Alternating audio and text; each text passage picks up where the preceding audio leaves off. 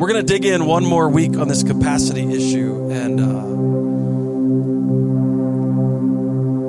I'm, um, I'm thankful that God gives us the opportunity to do important things. Anybody else? There is something, uh, I'm wired a little bit differently. Um, I'll just let you know. Should I talk about seeing a counselor? I should probably talk about it. Um, I'll talk about it with him. So I, I, I, I go see a counselor every couple weeks. Anybody do preventative maintenance just to make sure you're not, yeah. Um, everything's fine, really. Um, no, I was talking to him the other day, and I was talking to him about this this thing in my life, in my head, about needing to do things, significant things. Like anybody else wired that way? Like it's just in like like you don't want to do little things, you want to do big things, and um, and that can be good and bad. There's bad parts of that, but uh, he said he, he he said something back to me about it, and I was like, clearly don't understand how I'm wired. Like like I can't just go in and clock in. I, that drives me crazy. Like I, there needs to be something significant to accomplish.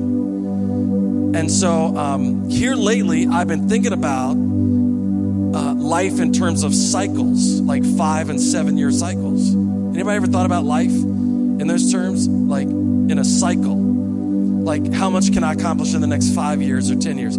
How much can I do in the next seven years? And I think about those cycles like that because because you don't ever do anything tomorrow. It takes a while to prep for it and to think about it and to get ready for it and do the engineering and, and all the type of things to get it together. And then you jump into it and then you've got the beginning of the process, right? And, and then you got the middle where you're working it out and then you got the culmination of it. And it takes, it can take five to seven years for those things to like kind of do like this. And then I started thinking, I'm 47 years old. How many more cycles do I have?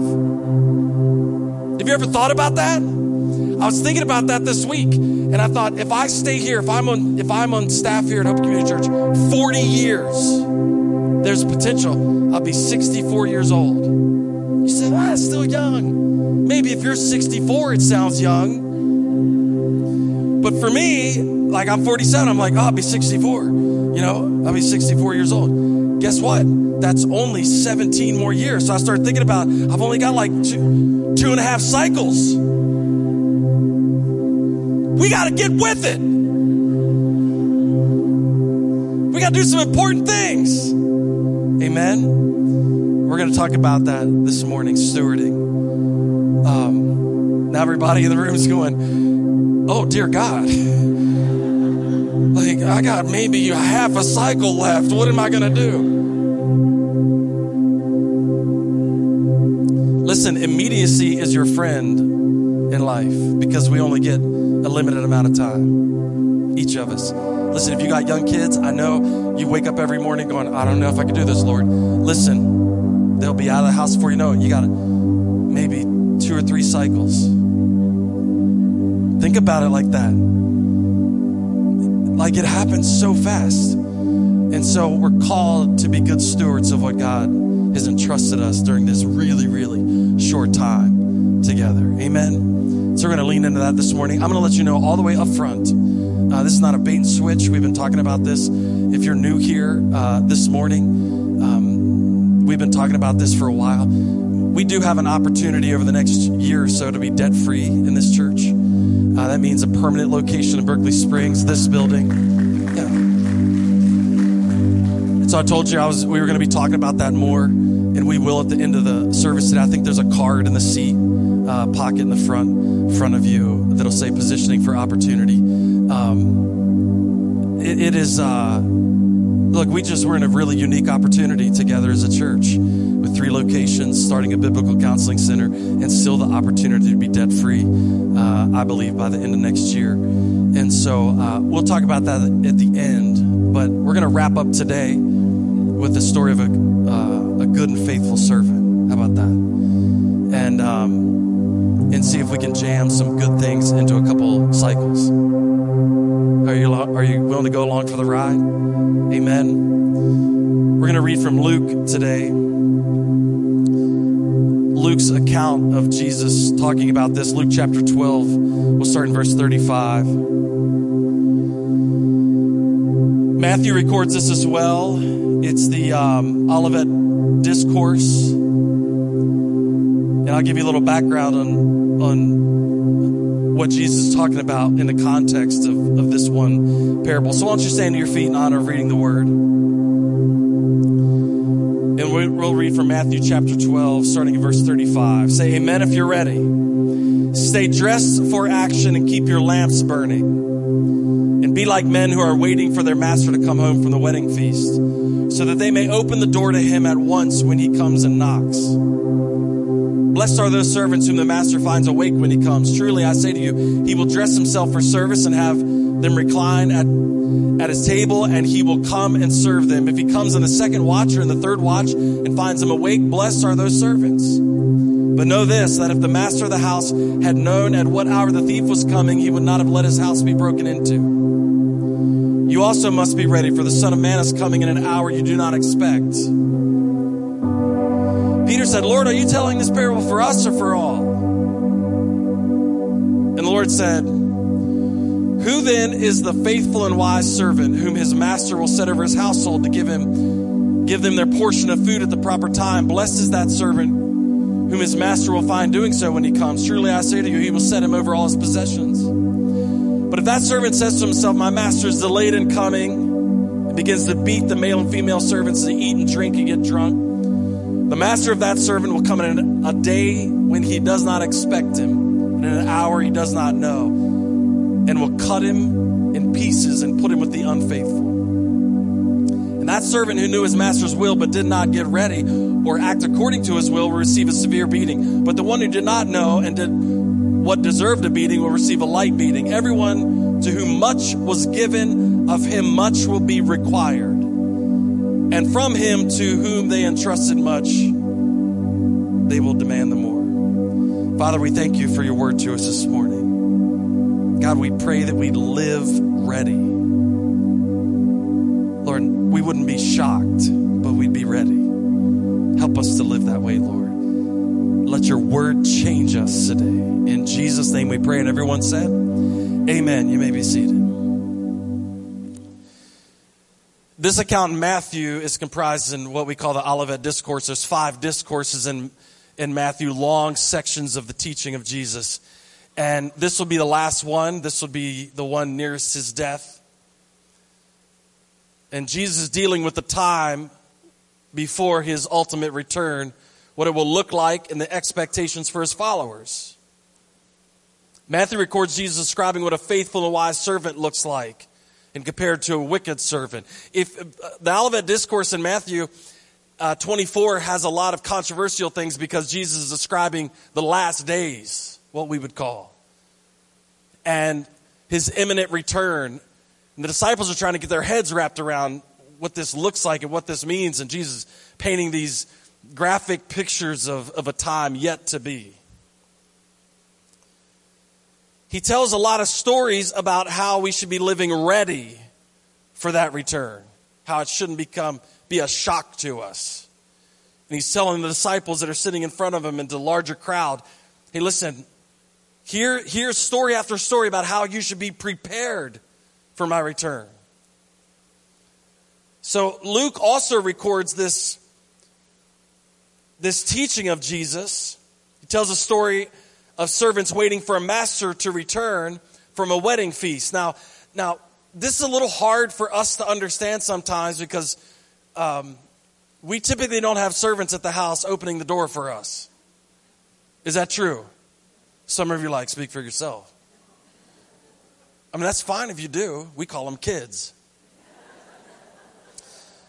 Um, but we don't get that concept. But when I travel, you have to realize that most of the world outside of the United States has walls and gates around it. And that your property would have a wall around it and a gate. And there'd be somebody there to open the gate. And so I've been I've been in Africa at times where you pull up to a, a building at 10 o'clock at night and you're just on the horn, on the horn, on the horn, on the horn. And I'm like, this dude on the other side of the gate's missing the rapture. He is not ready. we're on the horn and nobody's coming to the gate. And so you get out, you knock on the gate, you yell over the gate. You're like, hey, we're here. And then sometimes you realize you pulled up to the wrong gate.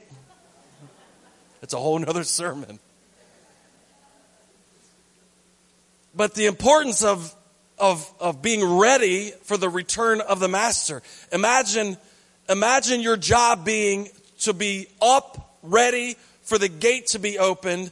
And then when the master comes home at his will, by the way, he's the one paying you to stand at the gate. So if he returns, the first watch, second watch, third watch, that doesn't matter.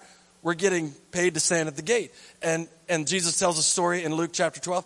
Hey, when he comes and rings the door, you open up the gate. You stay awake. That's what your calling is, to be prepared. So Peter, inquisitive as to, we're with you. Who are you talking to? They're not understanding the whole idea of him ascending into heaven yet. He hasn't even been crucified. And so they, they haven't got their heads wrapped around. By the way, I think we should give him a break. 2,000 years later, we're still getting our heads wrapped around being ready. Amen? So I think we should give them a little bit of a break. He hasn't been crucified yet. He hasn't risen from the dead yet. They don't even know. They don't even understand the, the, the ramifications of all this happening. And so he's telling them a story based on all of that stuff having previously happened and how they should be ready to expect his return, and yet none of it's happened yet. And he's saying, I need you to be ready, ready for me to return. And, and Peter's like, Are you talking to us or the rest? Because we're with you. And Jesus, in his typical fashion, didn't say, Yes, Peter, I'm talking to you. He said, This is what it looks like. Wise and faithful servant. This is what it looks like. He takes what he's given, he distributes it, distributes it to who he was supposed to distribute it to. He's resourceful, he's doing all the right things, and he's prepared when the master returns. And then he flips the coin and says, This is what the wicked servant looks like. He doesn't do anything he's told, he doesn't take care of everyone else. And by the way, misappropriation of funds, he, he's selfish, eats like a glutton and drinks like a drunkard. And when the master returns, did you hear? Did you, when I read that, did you hear the description of that? Now, I think, I think one of the mistakes to make when you're reading these parables is sometimes we assign, um, we assign Jesus as the master every time and us as the servants. And, and you're like, oh, he's going to lop you into a million pieces. Okay, Listen, the punishment that was dished out for that, Peter and them were not gasping as much as what we are today. The master stayed gone a long time, and, and it was, listen, in that culture, they weren't going, now you should be ashamed of yourself. It was different. Jesus is telling the parable to say, you have to live ready, Peter. You have to live ready. And those that aren't ready are going to miss it. And yes, there is a punishment for missing it. There is a punishment for not having a saving faith. Amen? Okay. All right. So let's take this apart a little bit. Jesus tells a story. You've got to be ready. It's like the master coming home from a wedding feast. You've got to be ready to open the door. If you open the door, there's good things. Peter says, Are you talking about us? Or are you talking about them? And he says, Here's another story. And he tells this story about the good and faithful, wise servant and a, and a bad servant. I need you to understand how resources are talked about in the New Testament resources in the New Testament are always talked about in the sense of us stewarding what we were given. Are you following me? So it's always talked about here is what you have been given, what are you doing, and what return have you produced with what you have been given. And so there's an acknowledgement, like we talked about last week, that what we've been given has come from Him, and now there's a responsibility to what we have been given. And no part of any of these parables does it make us the master. But the irony is in American culture, that's all what we're trying to achieve. We're all trying to achieve where, where we're masters of our own domain and, and we, and we're, we're like pushing all the buttons like, oh man, I'm doing this one over here. I'm doing this one over here. Everybody answers me over here. Yeah, this is what's happening. And that's like the American dream.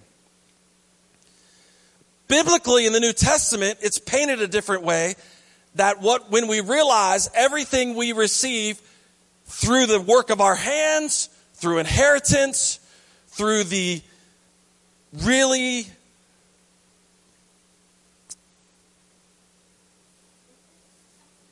how do I say it? Rare tax refund, um, all those things. That it's actually God who blesses us with that. Amen? Okay. And last week we talked about the five stages about how it's what am I going to do with my stuff? And then, and then we move all the way to what would God have me keep and what would he want me to do with the rest? That was the level five stage. And I heard a lot of feedback from last week, like, man, I'd never thought about it that way. That we just take a step to the next thing and a step to the next thing. Okay, what, what Jesus is talking about here is a level five type of living. Jesus is talking about there was a servant who was over the master's stuff. It wasn't his. Look at your neighbor and say, It wasn't his. But he was given explicit directions on how to handle it and what to do with it.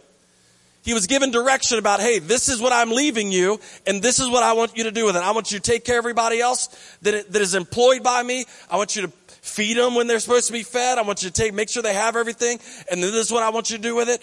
And guess what? There was enough for him to eat. That's good.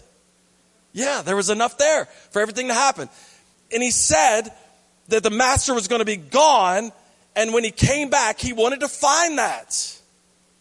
And a good, wise, faithful servant would be doing that when he returned. So, you know what? Um, you know what a common theme with all of these parables in the New Testament is? Is there's, there's enough resources. Look at your neighbor and say, There's enough resources. Tell him. There's enough resources. The thing that we struggle with is, um, can I be honest with you? I struggle with it as well at times. A lot of times.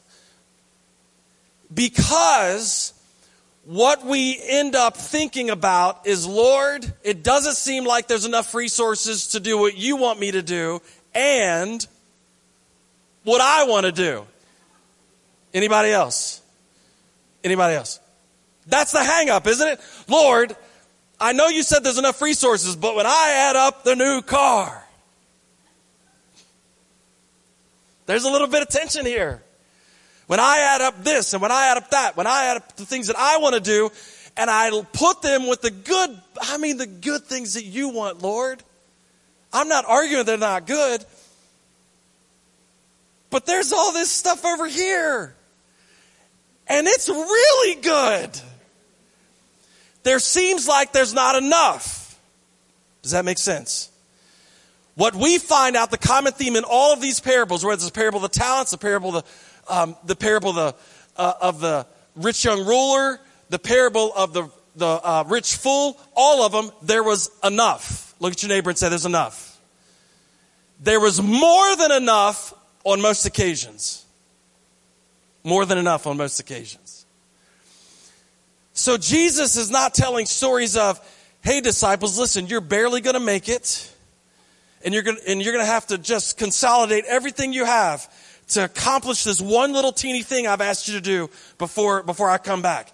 No, no, no, no. Read, read Acts chapter 2. It says there was more than enough in the community to make sure the community was taken care of. After, after Peter preaches the, on the day of Pentecost and 3,000 people get saved, it says they were, had all things in common and they came and there's people selling some things and giving to others and there's people that were in need and getting. I'm not saying we start a commune. Don't misunderstand me. But I'm saying in the community, there was always enough in the community of faith. There was always enough. Matter of fact, you go all the way to Second Corinthians, Paul Paul would double down on that and he would say things like, when you have a lot, there's somebody else who doesn't. And then when you don't have a lot, there's somebody else who does.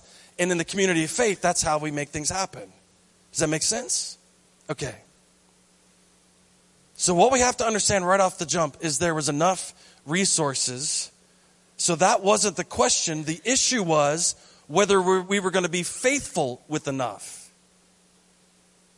The issue the master had with the unfaithful servant was not as that he didn't have enough, but it was a misappropriation of what he was given.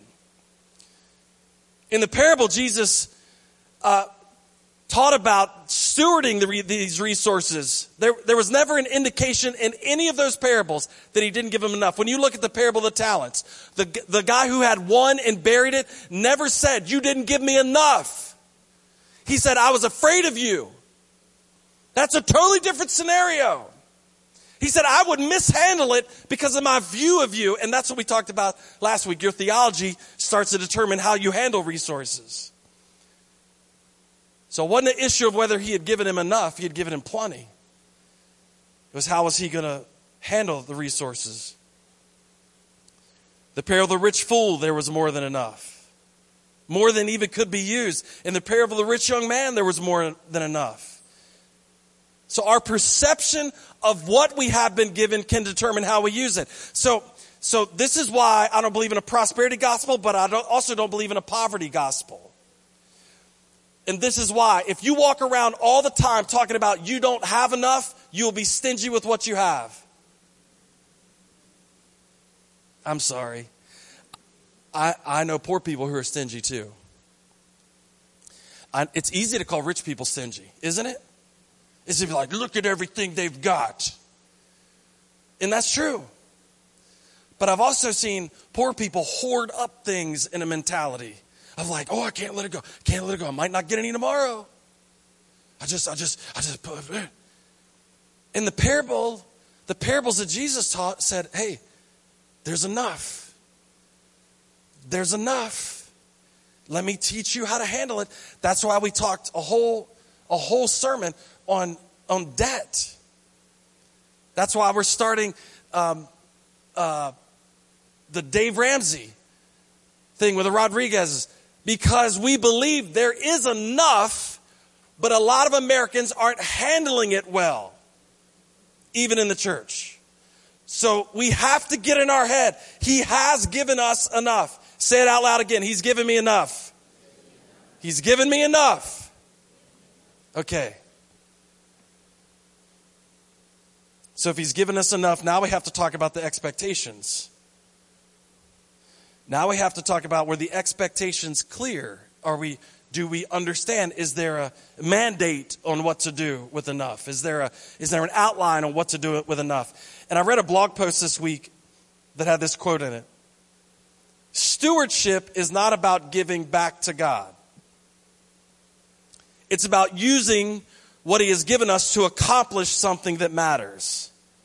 Now, this is so important. How many of you are raised in a church uh, that talked about tithing all the time. Like tithing. Okay. Can we have another little conversation about that? I believe in tithing. I think it's a great idea. My wife and I, we, I've told you before, we, we consider that minimum operating requirements. That's just the way I think about it. Like, this is what those dudes did in the Old Testament before they even knew Jesus existed. And so I can at least do that. So the Old Testament talks about tithing, but the New Testament doesn't do away with it. The New Testament doesn't say stop tithing. It says now we look at it not as just giving back to the Lord, but now we're stewards of what He's left us with. Amen? So now that's a totally different concept in my head. I'm not doing the, oh Lord, thank you for all this, and here's 10% back to you. Now don't spend all that in one place, Jesus. But we get that mindset. Oh, now I've given him out of what he has given me, the 10%, and now I'm, now I'm clear to do with what I want. The trouble is, all of the parables in the New Testament hold us to a higher standard than 10%. Did you hear me? all of these parables in the New Testament hold us to a higher standard of 10%. What are you doing with what he has left you with? So it's not about just us going, oh, he's been so faithful to me, so I kicked him back 10%. That sounds like a real estate deal. It's not that. It's look at all he has entrusted me with, and I only get so many more cycles to do something important. I only get so much more time with what he's given me to make something out of it. I only get so much more time with what he's left me with to do something that honors his name. And so Jesus told story after story after story. When the master returned, hey, what'd you do with it? Hey, I took five, turned into ten. Well done, good and faithful servant. Hey, what'd you do with it? I took this, turned it into this. I took this, I did this. This is what I did with it. This is what I did with it. And, and, and the master's going, good, you got it. You understood that I was coming back and there was an expectation of a return when I came back. And this story in Luke chapter 12 is no different. Hey, I left you with all my resources, including people and finances, and I gave you responsibility, and I told you I was going to be gone. And when I decided to come back, How'd you handle it? Did everybody quit? Did you beat everybody? Did you drink all the liquor? It wasn't liquor, it was wine. But anyway, did you, how did you handle it? And there's two scenarios there. One, yes, all the expectations were met. And I handled it the way you told me to. And I even handled the difficult people well.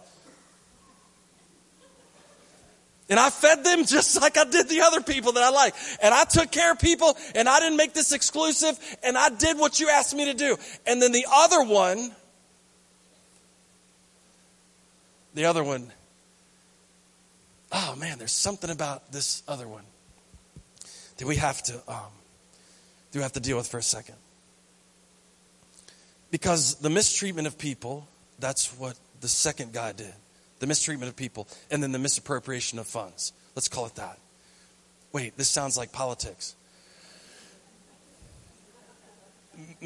Mistreatment of people and the misappropriation of funds. Here's what, here's what happens he starts mistreating all the master's servants that don't work for him, work for the master.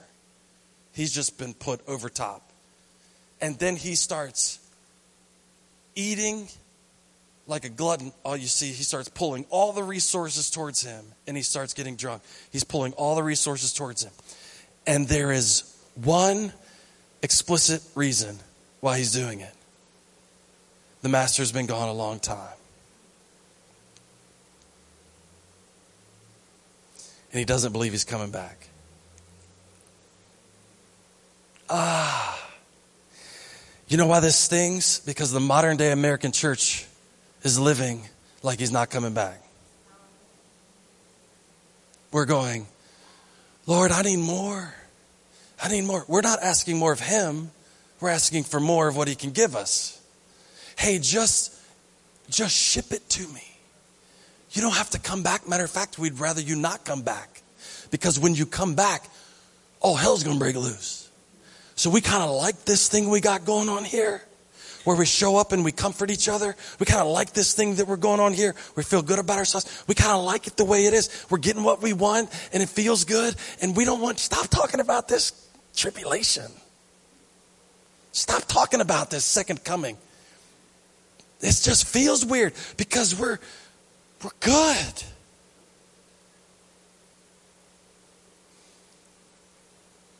One of the things I'm starting to realize is, is without without a keen awareness that the master is coming back, every person in the room is susceptible to mishandling things.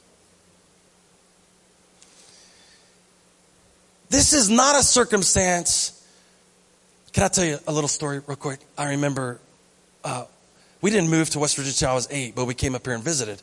And I remember my grandmother's sister, I think it was my grandmother's sister, she ran a daycare center, pre K thing. This is way back, man, in the 70s.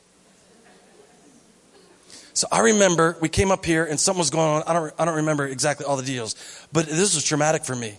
Um, I'll be okay. We, we, I get put in this classroom for a day because we were visiting, something was going on, and I get put in this classroom for a day. And I remember the teacher in this classroom left, went out of the classroom, and she appointed two rats, I mean kids, to, um, to tell if any of the other kids were, were, were talking. I'll never forget it. And she came back, and I remember looking at him. I'm, I'm thinking, like, five years old, like, is this prison? And she said, Was there anybody talking? And the kid just started pointing out people, and she whacked the kid with a ruler. And I was like, This is nuts.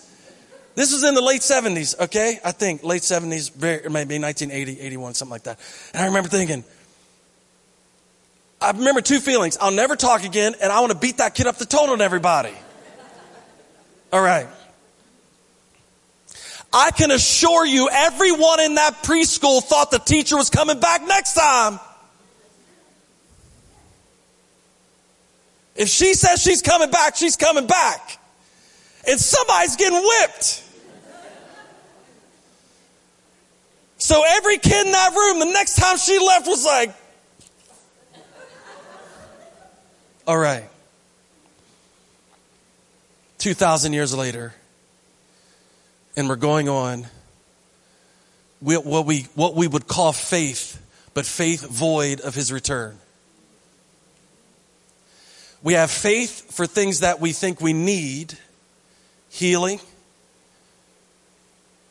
deliverance from addiction. These are all good things. Faith for finances. We have, Lord, oh Lord, I, need, I just need you to do that. I need you to do this. When is the last time we actually said, Lord, I'm going to operate this year in a way that would anticipate your return. You can't pull this parable out of the context of Jesus teaching on his return. If you do that, you miss the whole point. If you do that and you just say, look, you need to be good stewards of God's stuff and it's like we'll all feel better about it and he'll give you more, he'll give you more if you're a good steward. No, if you pull it out of the context of Jesus saying, I'm coming back then you miss the whole point. You miss the point that I talked about all the way at the beginning. How many more cycles do we have? How many more cycles do we have? I don't know. I got maybe two and a half left here. That means, that means two and a half left. I don't know if Jesus is coming back and I don't plan on dying at 64. But then I didn't do enough to prepare the next generation if he would wait to expect him to return. Somebody has to be standing at the gate ready to open it up. Somebody has to be doing important things. If this generation, if the, if you can look around and look at each other in the room, if us, if while we're here, if we don't, if we don't do the important things, if we're found not ready for his return, it's about faith. It all requires faith. But if that servant says to himself, my master is delayed in coming and begins to beat the male and female servants and to eat and drink and get drunk. Now I nobody, not anybody's in here beating anybody up. Pray to God you're not beating anybody up.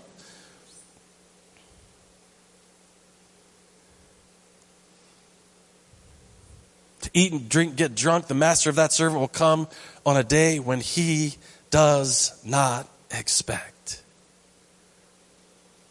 It requires faith to serve while the master is gone. It requires faith to serve while he's gone. As soon as we let the idea that he is not coming creep into our mindset, we're susceptible to mishandling people and things. If you knew Jesus was coming tomorrow, you would go into work differently. You may call in sick. Don't do that. Go to work. But you'd have a different mindset, wouldn't you? This is my last chance. I better be nice. This is my last chance. I better show what grace looks like. This is my last chance. This is my last chance. This is my last chance. This is my last chance. This is my last chance. Jesus is telling the story to the disciples and going, hey, listen, you live every day like he's coming back, like I'm coming back. You live every day. Not as a weight like, I hope I don't get caught. He's not going to smack us with a ruler. No, but I hope I get caught. I hope I get caught doing the right thing. I hope if he shows up tomorrow, it will catch me doing the right thing. How do we get there? Because I have faith that he's coming. Immediacy affects our thinking. Why wait until the end to clean things up? Why wait until the end to clean things up? Look at your neighbor and say, if you can change it now, why wouldn't you change it? That's a whole story of leadership. That's the whole story of making a company work. That's a whole story of making a church work. Uh, somebody else comes in from the outside and says, you gotta make this change, this change, this change. Well, it's so hard. And then the leadership leaves and the next people come in and they would do what? They make the changes and the company takes off and the church takes off. He say, well, why wouldn't that person do it? I don't know. They didn't believe the end was near. They didn't believe the end was near. Your marriage, why wouldn't you make the change now? With your kids, why wouldn't you make the change now? Because we don't believe in immediacy. We don't believe, we believe it's five years from now. We believe it's 20 years from now. We believe it's the next generation. We're always pushing it down. We're always p- kicking the can down the road. And we've gotten really good at it. And Jesus is saying, listen, Peter, I'm talking. I want you to understand that it's your responsibility. You can't kick the can. Then when I come back, I want to find people who are doing what I asked them to do, who are handling the resources the way I asked them to handle it. So James chapter 2, verse 14 through 17. The band's going to come up. It says, James is the faith and works guy.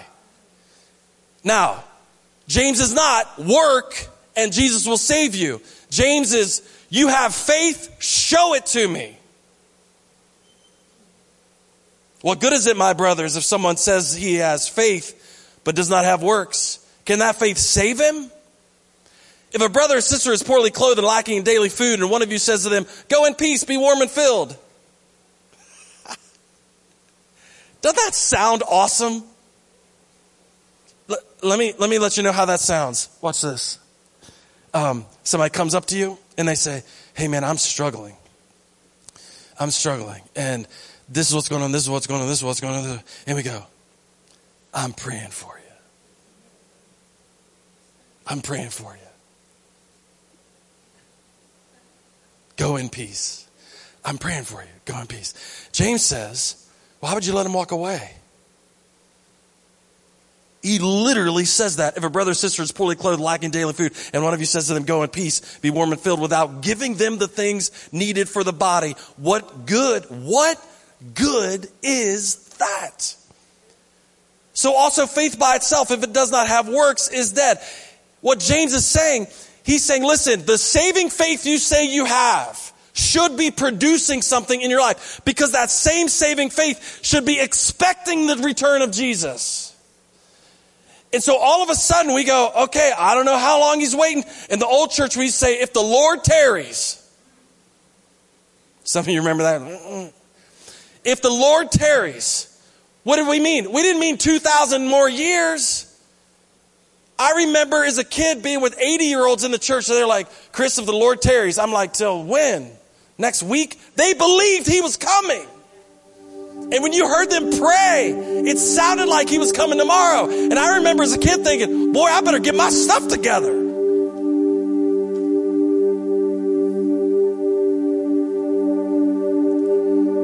All of a sudden, I start thinking about, Lord, does my faith, does what I do show evidence of a faith in me?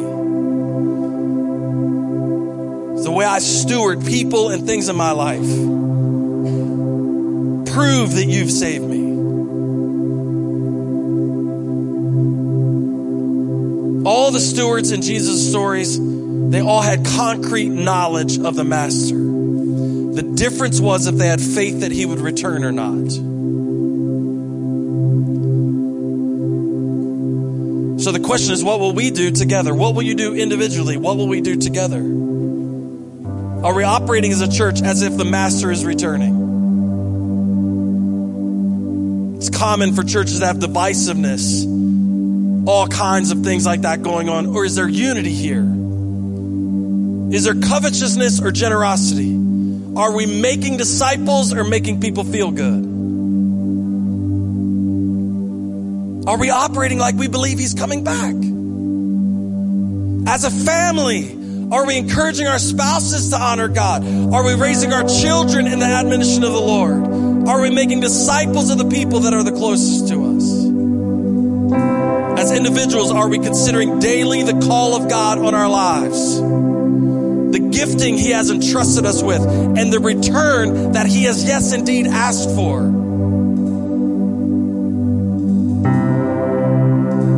Now, you can look at this two ways. You can look at this as just sitting in class waiting on the teacher to come back and whack you with a ruler. And I would, I would, I would, I would say that's a wrong way to look at it. Or you could say, I can't wait till he comes back and finds me. I can't wait till he comes back and finds me. He's got enough grace for where you screwed up. But I can't wait for him to come back and find me doing something good can't wait for him to come back and find us as a church partnering together to do good things. I can't wait for him to come back and find a church in unity. I can't wait for him to come back and find a church that's the church that's helping people in need. I can't wait for him to come back and find find us counseling people who are in difficult places. I can't wait for him to come back and find us starting more churches. I can't wait for him to come back and find you doubling whatever he gave you. I can't wait for him to come back and find you at your work faithful day after day. I can't wait for him to come back and find you leading your home well. I can't wait for him to come back and find you teaching your children. I can't wait for him to come back and find you. So listen to me. Stand to your feet. We're going to end with this. This is the exact opposite of the Garden of Eden where when Adam and Eve sinned, God said, Adam, where are you? We don't want to be called naked. We don't want to be called doing what He asked us to do. So, my prayer is in this church, in your work, in your life, in your family, that we would get a sense of the immediacy. I only got so many more cycles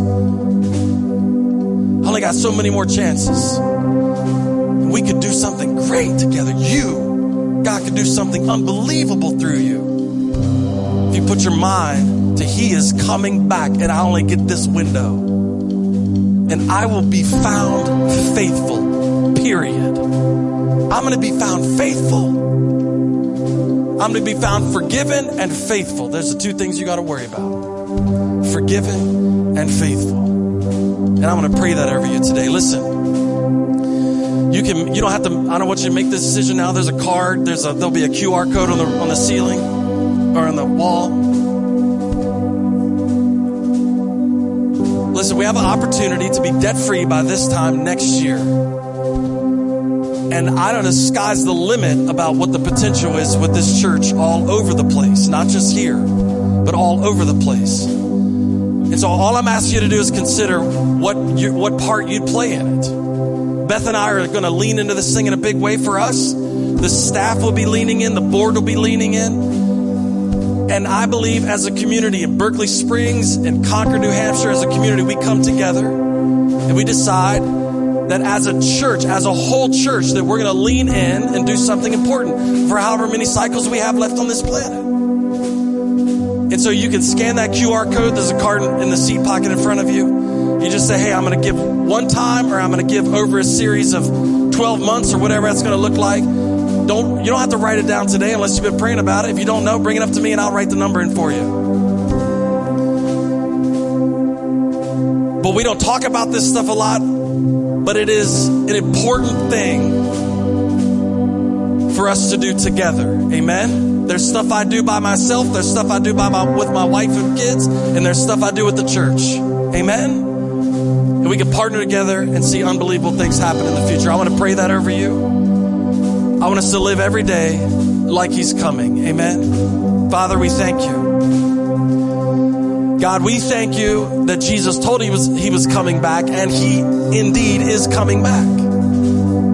And we've got every resource we need. We've got every opportunity in front of us to be found faithful when He returns.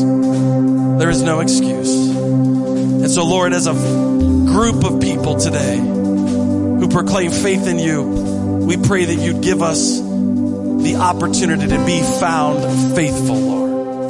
Lord, don't just give it to us, Lord. Let us have the faith to take advantage of it right now. in every area of our life, Lord. We pray for the faith to take advantage of the opportunities you put in front of us. Lord, we thank you for it. Let us be found faithful when you return. In Jesus' mighty name, we pray. Church, thank you up front. Hey, listen, I'm praying a blessing over you this week. Be found faithful this week. One day at a time, be found faithful. We'll see you back here next week.